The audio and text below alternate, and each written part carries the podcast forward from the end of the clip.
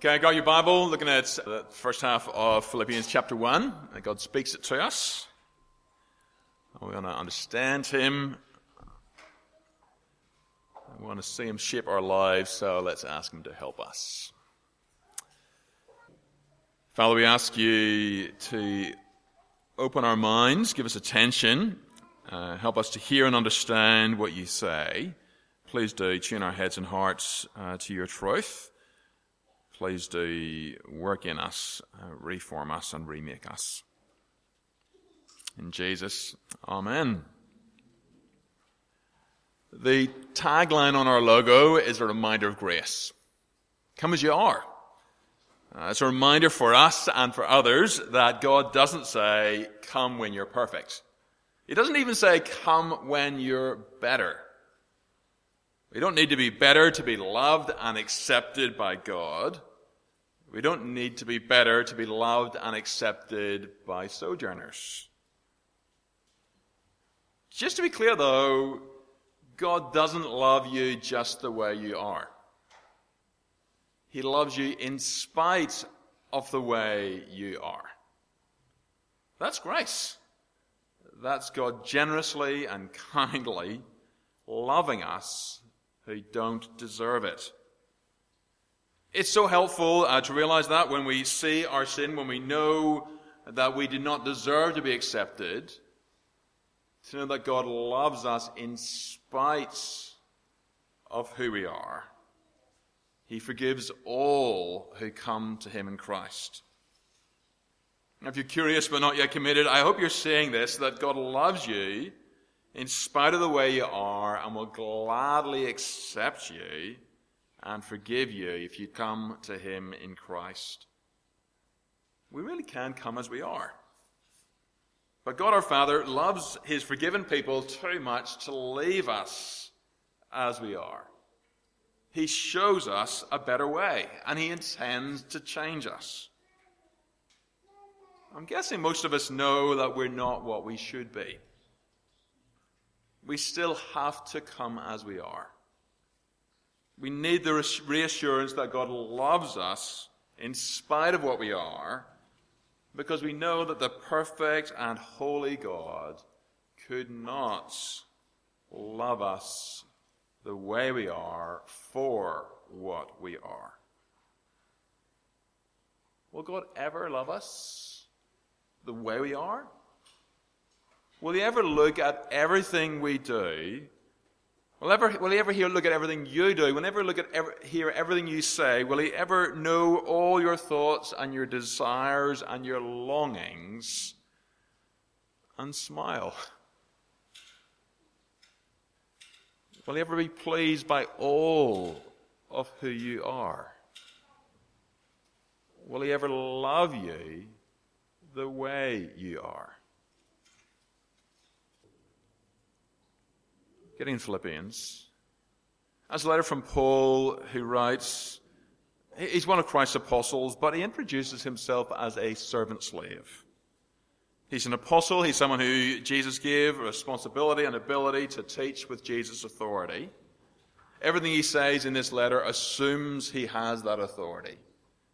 That we should believe what he teaches, uh, trust God to do what he says God will do, obey God uh, by doing what Paul says God commands us to do. But his first sentence is to introduce himself as a servant slave.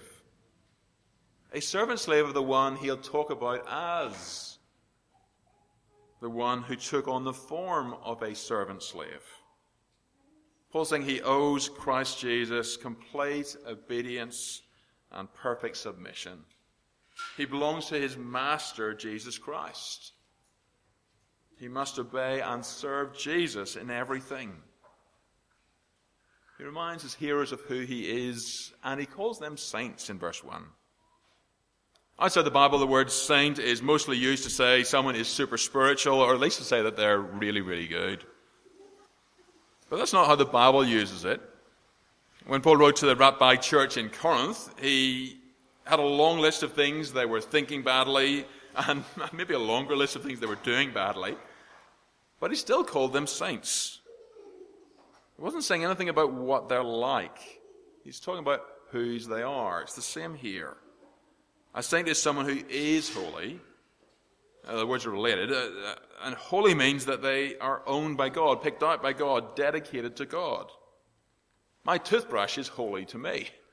It's not that it's a particularly flash toothbrush, but it's owned by me. It's picked out by me. It started its life in a multi-pack, uh, but now it is mine, holy to me, dedicated to me.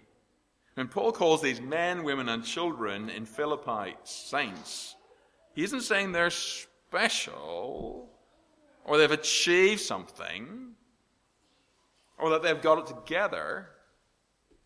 He isn't saying anything about what they're like. He's saying whose they are. They're God's people. They are God's people in Christ Jesus. And if you're a follower of the Lord Jesus, you are one of God's people. Owned by Him, picked out by Him. His person is who you are. It's who you you're for. Just like a servant slave must obey uh, their master, a saint must live to honor God. We'll see that as we read on. Uh, Paul mentions briefly uh, those with leadership responsibilities among Christ's people.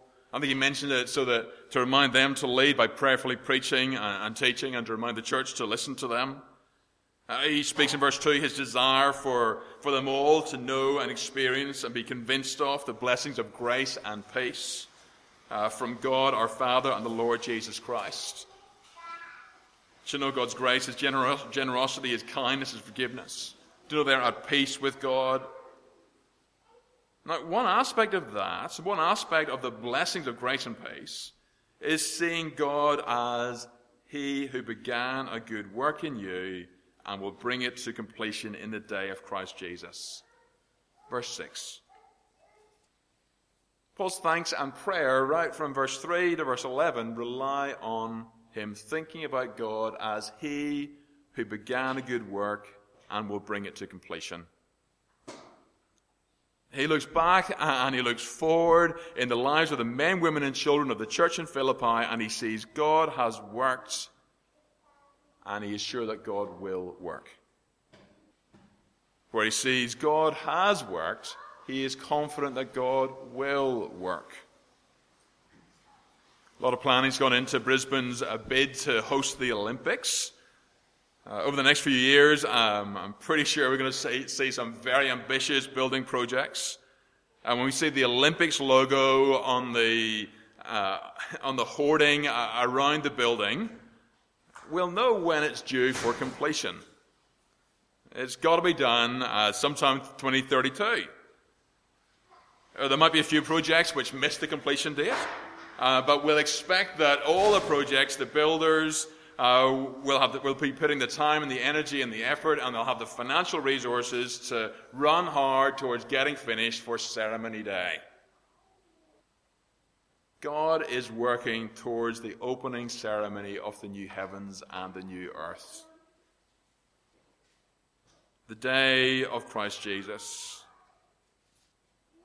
all his building projects will be finished on schedule. All his building projects will be finished on time. Now, I'm not talking about houses for his people to live in. I'm talking about the people who live with him. His saints. The people he has set apart as his. A more literal translation of the second half of verse 6 is something like, He will be completing until the day of Christ Jesus.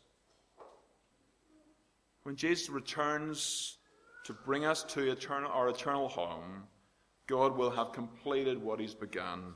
Meanwhile, He is completing it. He is continuing His good work towards completion. The opening day of the completed you is the day of Christ Jesus, the day Jesus brings us home. Verse 6 gets us thinking about God as the one who does that. Verse 6 gets us thinking about God as He, uh, God as the one who began a good work in you, who will continue His good work until you are complete on the day Jesus brings you home. why does Paul talk about Jesus? Sorry, why does Paul talk about God like that? Well, because it explains his thanks and it motivates his prayers. First, because it explains why he is so thankful for what God has done in the Philippians. See, that's what he's doing, verse 3 to 8. He's thanking God. He's thanking God for what the Philippians have done, because what they have done is the result of God's good work begun in them. Verse 3, he's thanking God. He's praying with joy in his heart because he sees what God has done so far. Verse 5, because of their partnership in the gospel from the first day until now. They've been actively partnering with him. Uh, they've been actively partnering with him uh, when there have been opportunities, right in that 10 years since uh, they heard and believed the gospel up until now. They obviously know the sort of things that uh, Paul is thinking about. They're the ones who've been partnering. Uh, we see them as we read Acts, we see them as we read the letter. In the earliest days, they sent help for him uh, when it was a week walking to go west uh, to Thessalonica. Uh, most recently, they've sent Epaphroditus to help him in prison in Rome, financially, prayerfully proclaiming the same gospel, suffering the same consequences. They have been active gospel partners with Paul. Verse 7, he describes them as partakers with him, fellow partners with him of grace, both in his imprisonment and in the defense and confirmation of the gospel. He and they have together participated in God's generous grace.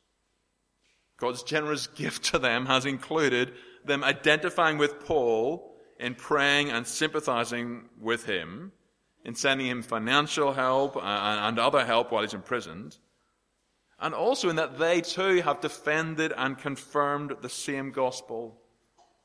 They've stood firm. They've been striving side by side for the faith with each other.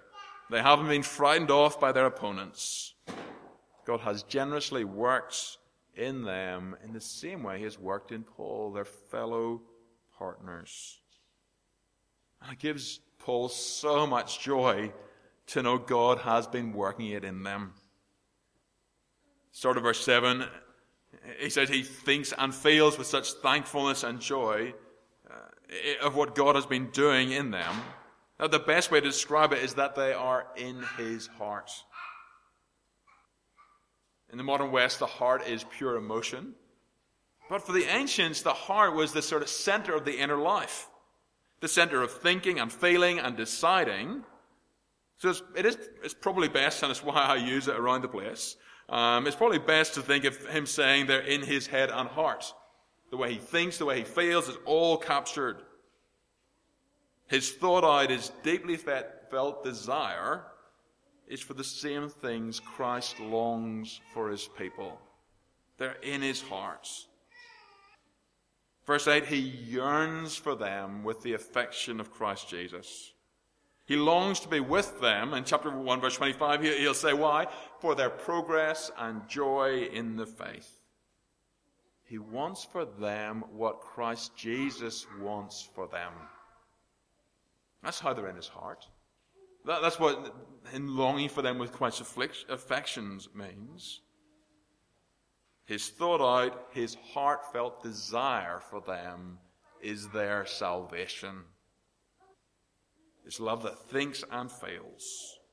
So it's his joy, his delight to reflect on how the Philippians have begun and continued. That joy and delight makes him speak his thanks to God, who has been and who still is and who will be at work to save them. See, it's so helpful, isn't it? To recognize, to, rec- to just see what, how he's processing, how he's thinking about the stories he hears about them. When he thinks back to what they've done, he sees God doing it. He sees God's work in their active partnership with them. He sees God's work in their partnering with him in the shame of his arrest and trial. He sees God's work in them speaking the same gospel he spoke even when it means they suffer as he suffered. He's glad. He's glad to see it. It gives him joy because it reassures him that they are genuinely God's people, that they really are saints. And because he knows that God completes what he started, it means he looks ahead and he knows what will come for them. So he tells them how full of joy he has been as he thinks of them, remembering him, partnering with him, proclaiming the same gospel in spite of opposition. He has been full of joy at the thought of it and full of thanks to God who has been doing it. Both the Philippians and God were involved in what they did. They thought, they decided, they acted, but beneath their thoughts, their decisions, their actions was God working. So Paul thanks God. He thanks God because he has done this good work in them by his Spirit as they've heard the gospel.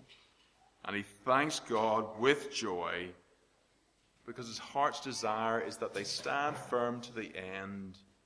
And because God begins and continues and will complete, he's confident that they will. Know how strong he is about God working? Lots of people look on at Christianity uh, from the outside and think it's just another religion. I think it's just another thing to do to make God happy with you. Uh, but that is what religions tend to promote. They promote gods who feed on human devotion, gods who need what human worshippers bring. But Christianity isn't one of those. It's not what we can do for God, but what God has done for us what God is doing for us and what He will do for us. He really is at work in us who believe. He saves completely. He deserves our thanks and praise. Imagine being one of the Philippians that uh, Paul wrote this to. Imagine how encouraging and sustaining it would be to hear him affirm and confirm your faith. Imagine how much help it would be when you're tempted to distance yourself from him or, or to pull back from being clear about God's gospel when it would, was bringing suffering. Imagine how helpful it would be to recognize that when you've stood with him, when you proclaimed the gospel, when you've kept going even though it meant opposition, it's because God was working in you. Imagine what Paul would write to you and us. If he wrote his joyful thanks to God for what he has done so far in us, sojourners, what would he write? What ways God has been uh, uh, at work in us would he hint at? What active partnership with brothers and sisters in Sojourn, uh, around Brisbane, around Australia, uh, in Japan and Eurasia and elsewhere? Giving, prayer, solidarity, suffering? What fellow partnership in speaking the gospel even though it has brought opposition? Imagine what Paul would write to you and us. And thank God for what he has done. Thank God with, with the joyful expectation that the one who has been working will carry on his work to, the, to its completion in the day of Christ Jesus. We can't have that confident, confidence looking to the future. Now, God does warn us elsewhere about the danger of drifting. Uh, bits of Hebrews, Galatians, the parable of the sower. Those warnings are real and we must give them their weight. The warnings are necessary when life now has no evidence of God's work. When all the stories of trust and confidence are growing old. And there are no new ones. The warnings are designed to unsettle us, to send us back to God for mercy.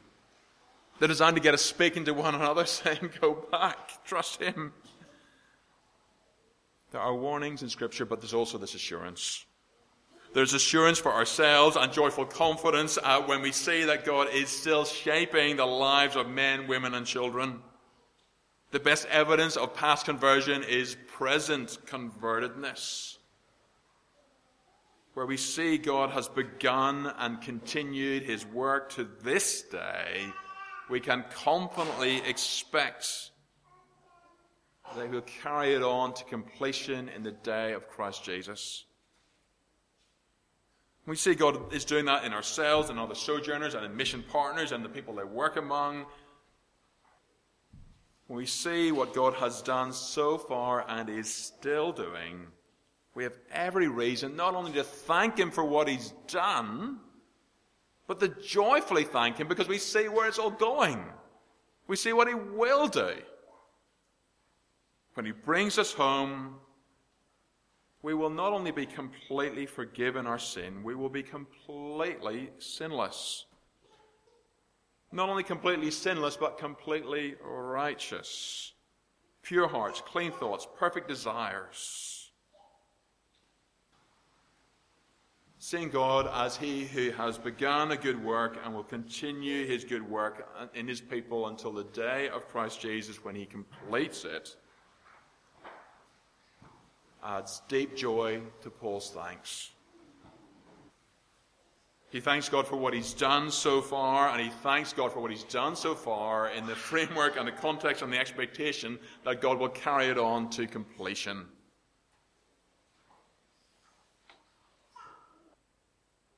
But notice his confident expectation doesn't bring complacency. Verse 8, he yearns with Christ's affection for them. He wants to get to be with them for their progress and joy in the faith. It drives what he does. But more fund- fundamentally, it drives what he prays. And that's what verses 9 to 11 are about. They're Paul asking God to keep completing what he's begun. He asks God to finish what he started. See, verse 6 and verse 10, they're both looking to the day of Christ. Now, Paul only knows what God's going to do because God has told him. God doesn't need tips from Paul about what to do next or what to aim for. But Paul has been praying. He's been calling on God to grow their love so that, com- so that they'll be complete on the day of Christ. That's the pattern in the Bible.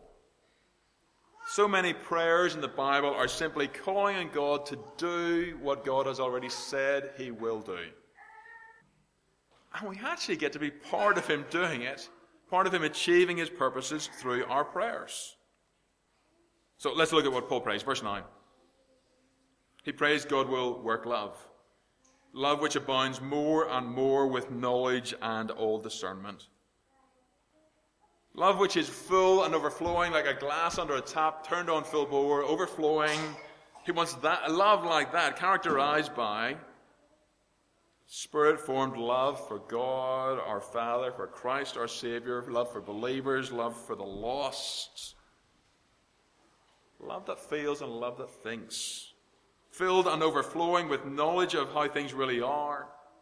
Filled and overflowing with the ability to recognize and choose what's good and best. Paul's praying for people like us. People whose thoughts and desires and decisions have been impure. People who could be blamed, people who have not lived rightly, people who have found forgiveness in Jesus Christ, who bore our guilt and took our shame. And he's asking God to work more in them. He's already worked more. he's asking God to work more in them, not just forgiveness, transformation, radical, complete, deep, overflowing transformation. Head and heart tuned so that their, their love for God and His Son for believers and the lost knows exactly what's true and exactly what to do.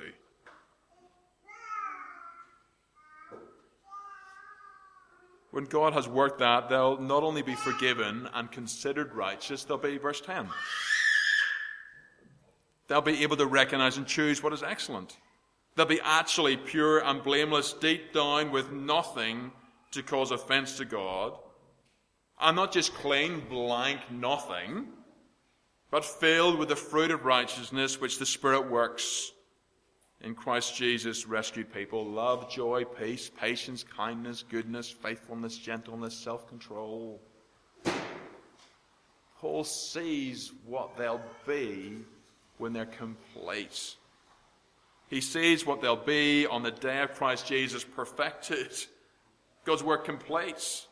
All to God's great glory and praise as the one who did it. And he asks God to work it. If you're not sure what to pray, this is a great go to prayer. It's exactly what we can and should be praying for ourselves and for one another, uh, for our Christian friends, for mission partners, uh, for brothers and sisters they serve with. It's a great thing to be praying. That God would complete the work that He has begun. By the way, I think. It, I think coming out of seeing God as the one who begins and continues and completes also gives us confidence to ask Him to begin. He is able to start this work in the most determined of rebellious hearts. Paul wrote Philippians, he would have said his heart was one of those when we ask God to begin this work, when we ask God to save our non Christian friends, we're asking the one who is able to do it. But the focus on these verses is on seeing God as the one who begins and continues and completes. So that when we look around, when we see his work, we joyfully give thanks for what he has already done, what he has done so far and we ask Him to keep completing what He has begun. Seeing God as the one who begins and continues and completes feeds our confidence and assurance. It expands our joy at seeing what He has done because it connects it to what He will do. Seeing God as the one who begins and continues and completes sets us up to thank the one who is ultimately responsible for our progress towards maturity. It shifts our thoughts even from thinking that we pursue it, we pursue godliness and holiness and maturity as something we do, to recognizing it as something God does in us. Right, we're not passive. He does it through our prayers. Uh, he does it through our work in speaking the gospel to one another. He works it by His Spirit as we deliberately hear His word. He tunes our heads and hearts to overflow more and more with love which knows and decides and does what is best. But He does it. He works it, and our Heavenly Father is pleased by and enjoys the overflow of His work.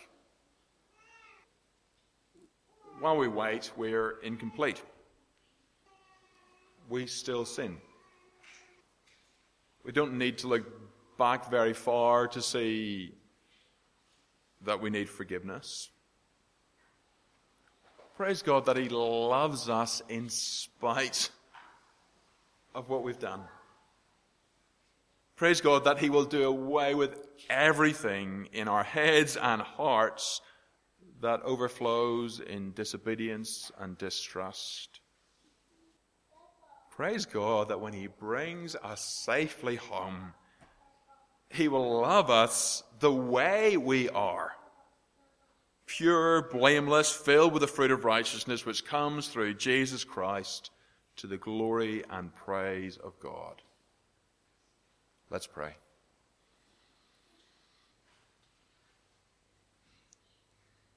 Our great God and Heavenly Father, we do indeed give you joyful thanks uh, for the work you have done in those who believe. Father, we thank you for our partnership in the gospel, uh, for the ways we've got to partner with each other and with those further, ahead, further uh, away. Father, we thank you that you convince and persuade us by your Spirit in the area of partnership, in the area of godliness and holiness,